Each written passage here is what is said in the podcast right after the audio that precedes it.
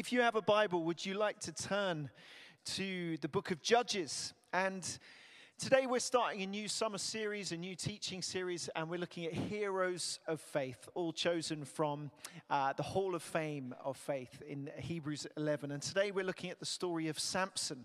And many of you will know that uh, the nation of Israel, God's people, God's chosen people, they were in this constant cycle in the Old Testament of sin and judgment and deliverance. And there, there was this movement consistently between them being faithful and then being unfaithful, and God being faithful to them, and then them being faithful and then being unfaithful.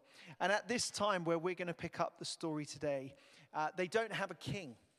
And they don't want God to be their king. And so God has to raise up judges, raise up leaders, raise up people to lead the people, to deliver them from their enemies, the Philistines. And on this occasion, we're reading about God raising up Samson. So it's Judges chapter 13, and we're reading through 1 to 14, and then verses 24 and 25. The birth of Samson. Again, the Israelites did evil in the eyes of the Lord. So the Lord delivered them into the hands of the Philistines for 40 years. A certain man of Zorah, named Manoah from the clan of the Danites, had a wife who was childless, unable to give birth. The angel of the Lord appeared to her and said, You are barren and childless, but you are going to become pregnant and give birth to a son. Now see to it that you drink no wine or other fermented drink, and that you do not eat anything unclean. You will become pregnant and have a son whose head is never to be touched by a razor, because the boy is to be a Nazarite, dedicated to God from the womb. He will take the lead in delivering Israel from the hands of the Philistines. Then the woman went to her husband and told him, A man of God came to me he looked like an angel of God, very awesome. I didn't ask him where he came from, and he didn't tell me his name. But he said to me, You will become pregnant and have a son. Now then, drink no wine or other fermented drink, and do not eat anything unclean, because the boy will be a Nazarite of God from the womb until the day of his death. Then Manoah prayed to the Lord, Pardon your servant, Lord. I beg you to let the man of God you sent to us come again to teach us how to bring up the boy who is to be born. God heard Manoah, and the angel of God came again to the woman while she was out in the field. But her husband Manoah was not with her. The woman hurried to tell her husband, He's here, the man who appeared to me the other day. Manoah got up and followed his wife. When he came to the man, he said, Are you the man who talked to my wife? I am, he said. So Manoah asked him, when your words are fulfilled, what is to be the rule that governs the boy's life and work? The angel of the Lord answered, Your wife must do all that I have told her. She must not eat anything that comes from the grapevine, nor drink any wine or other fermented drink, nor eat anything unclean. She must do everything I have commanded her. And then jumping on to verses 24 and 25. The woman gave birth to a boy and named him Samson. He grew, and the Lord blessed him. And the Spirit of the Lord began to stir him while he was in Manasseh. Sorry, while he was in Mahaneh-dan between Zorah and Eshtaol.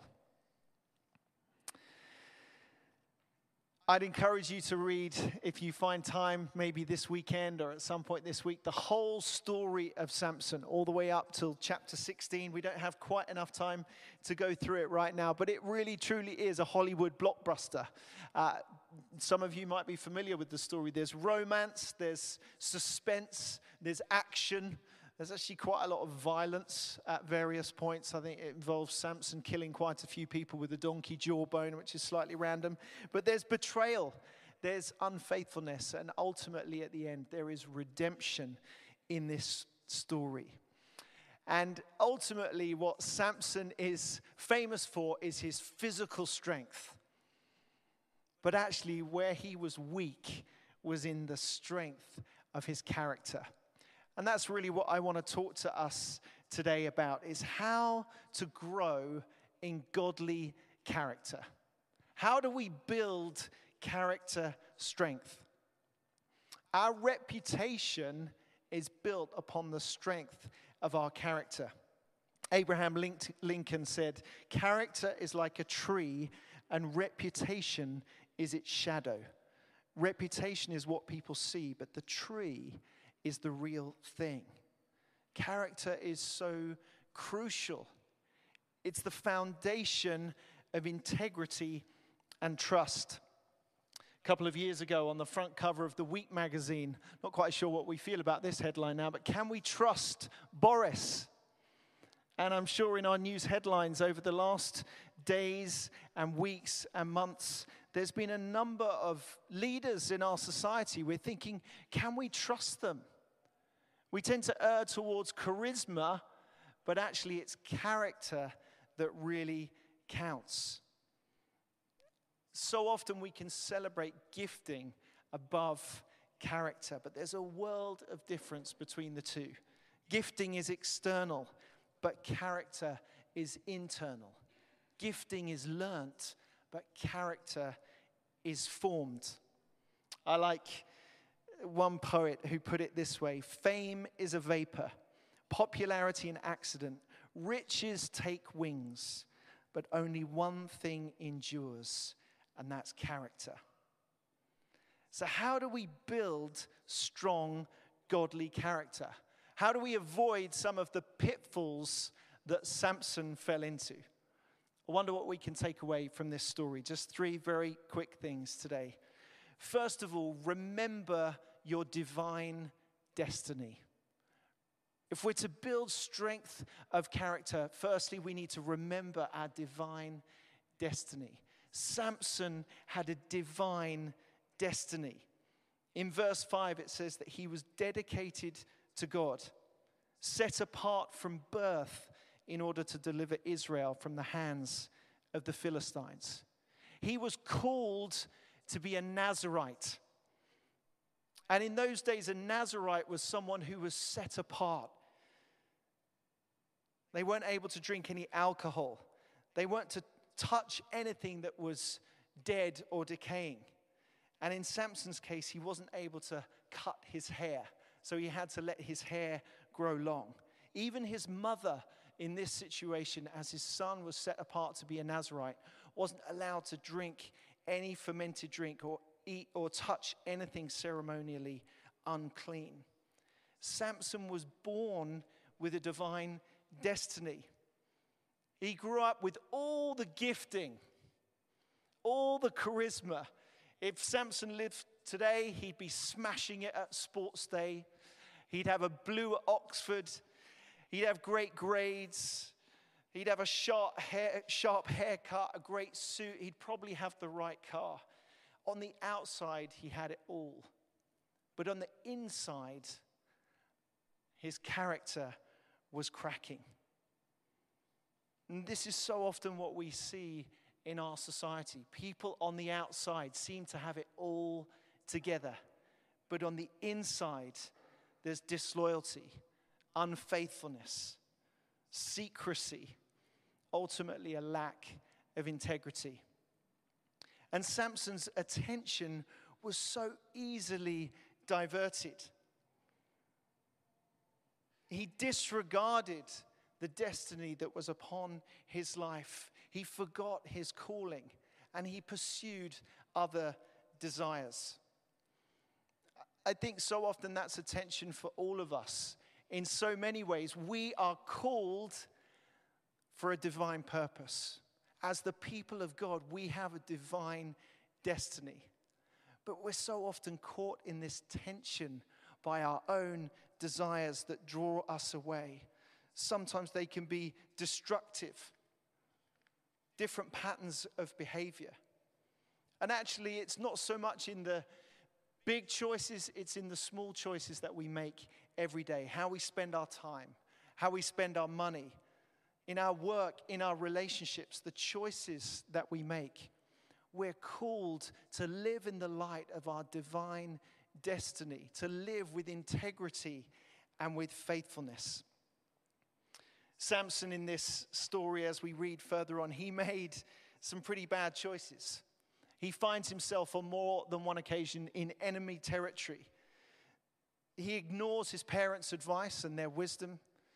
He departs from his Nazarite vow. There's one part in the story where he kills a lion with his bare hands. He finds honey in the carcass and he decides to eat it, breaking that vow.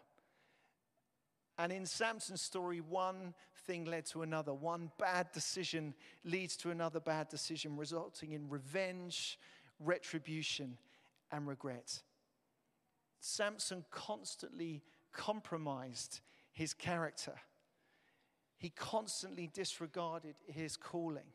But for each one of us, if we're to grow in strength of character, we need to live in light of the divine destiny that God has for each one of us. So don't forget your divine destiny. Second thing is stay open, honest, and transparent. We all make mistakes, we all fail. The question is not will we fail, but will we fail to learn from our mistakes? And accountability is so key to growing in character. With Samson, rather than confess his mistakes, he con- conceals, he covers up his behavior. And despite his great physical strength, Samson isn't strong enough to confess his weaknesses. And in Samson's case, we read further on in the story, his weakness was for women. At the end of chapter 15, it says that Samson led Israel for 20 years in the days of the Philistines. And as we jump on at the beginning of chapter 16, it says one day when Samson went down to Gaza where he saw a prostitute, he went in to spend the night with her. 20 years later, 20 years have passed, and Samson is still in the same patterns of behavior. He still fails to be open and transparent and accountable. You would have thought that he would begin to think, hang on a minute, this is not how I should be living. This same thing happened 20 years ago, and here I am 20 years on. And I wonder what that looks like for us with our different patterns of behavior. Are we open?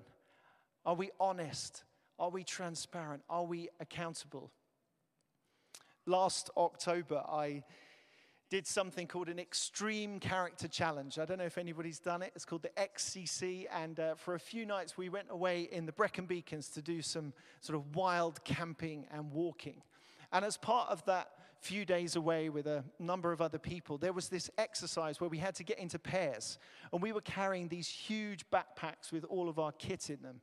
And we were asked to give ourselves a letter A or B. So standing in pairs, I said, Well, I'll be A. And then the instructor who was there said, Okay, all the A's, you have to carry the B's bags. So it was this hugely deflating moment as the B's took off their bags and the A's not only had their own backpack, but they had to pick up their partner's backpack and just walk and that was it. And we just went from there. The instructors didn't say anything. We were just carrying this huge bag. And I remember I was lucky enough to hand my bag over to my partner. And as I was walking, I was thinking, do you know, I just I feel so guilty. I feel guilty that you know my weight has been lifted. And I was thinking, I feel so terrible. Like this must be just so hard for the person walking. And we carried on walking and we carried on walking. And after about 500 meters, the instructor said, Okay, put down your bag. And you know, we were expecting that it was going to be a swap over moment and that we were all going to have to take those bags. But actually, what they said was, No, that's the end of the exercise. And what they did at that moment is the people who'd been carrying the bags, they asked them a question. And the question was, How did you feel carrying your partner's bag? And I thought that's such a great question. And nearly everybody responded by saying it was a privilege to carry their load. I felt honored to be able to give them a break. What I was expecting to hear was, oh, such a burden. I'm so exhausted.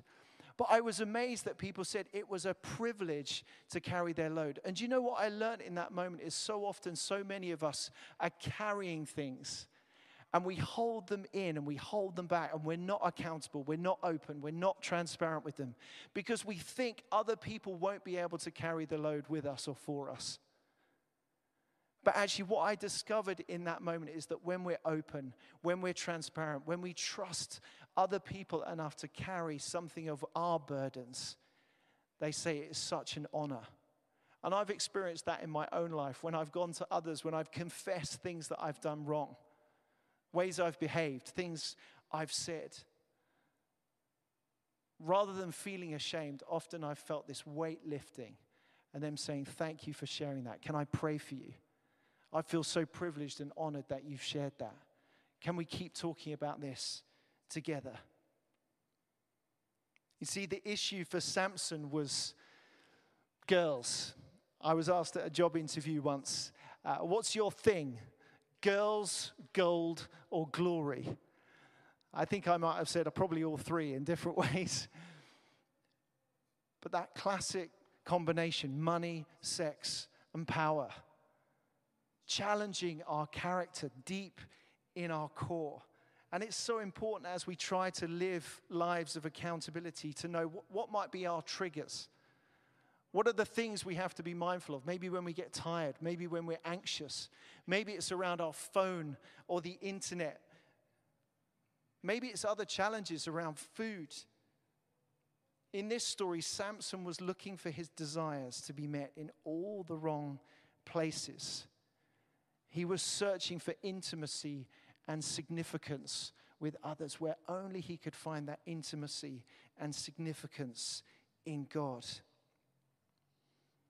So, if we're to grow in character, remember your divine destiny. Be open, honest, and transparent. And thirdly and finally, find freedom in Jesus. Towards the end of Samson's story, we find him deep in enemy territory. Again, he's fraternizing with the very people that he's called to deliver the people of God from. He's done all of those things. He's deserted his divine calling. He's not chosen to be open and honest and transparent. And yet, despite his unfaithfulness, despite his lack of character and integrity, God remains faithful to Samson and ultimately faithful to the plan that he has for the people of God. And in chapter 16, we read that Samson falls in love with Delilah. And the Philistine rulers, they try to take advantage of this and they want to find out the secret of Samson's great physical strength. And so Delilah is sent in to find out and asks him a number of times, What's the secret of your physical strength? Two or three times he tells the wrong answer, and they come and they try and attack him. And again, with his huge strength, he overpowers them. And then he gives in. His character's too weak, and he, he gives it away. He says, My physical strength, the secret is in my hair. It says in verse 20, I'll go out as before and shake myself free from these cords. But in that moment, it says, But he did not know that the Lord had left him. At that moment, after breaking his vow one last time, the Lord, the Spirit of God, had moved from him. You see, the secret really of Samson's physical strength was not so much in his gifting, what he could bring, but actually it was in his roots, in the roots of his hair. And it's the same for us. The secret of growing in strength and character is in our roots, it's in our devotion to God, as it was for Samson, his being set apart to God when Samson was at his weakest physically, he actually is at his strongest spiritually. The weaker Samson got, the stronger he became. And in this story, Samson's hair begins to grow back. And as his hair grows back, so Samson's humility grows. His repentance grows. His dependence on God grows. And in that moment, even after all of the things that he had undertaken, losing his physical sight, his eye, the eyes of his heart are able to fix on God. And he prays. In verse 28, it says, Then Samson prayed to the Lord, Sovereign Lord, remember me. Remember me. Even though he'd gone so far away from God, in that moment he cries out to him and says, Remember me. What I love about this story is that ultimately God gets him to where he's supposed to be, defeating the Philistines. And as he's in Dagon's temple at the end with his arms outstretched wide, pushing the pillars apart to bring the building down on the people. Little did he know that with his arms stretched out wide, he was pointing to the one who gave his life for us on the cross the one who was faithful to each one of us, the one who is ultimately our deliverer. And I want to encourage us today as we choose to remember our divine destiny, to be open, transparent, and accountable with one another, to find freedom in Jesus, that we can bring those things that hold us back, bring those things that weaken our character, and say, God, I give this to you because I know even though at times I've been unfaithful to you, I know that you are faithful to me. And through the power of the cross, through the power of your forgiveness, I can know that strength that comes from you and through your spirit. In Jesus' name, amen.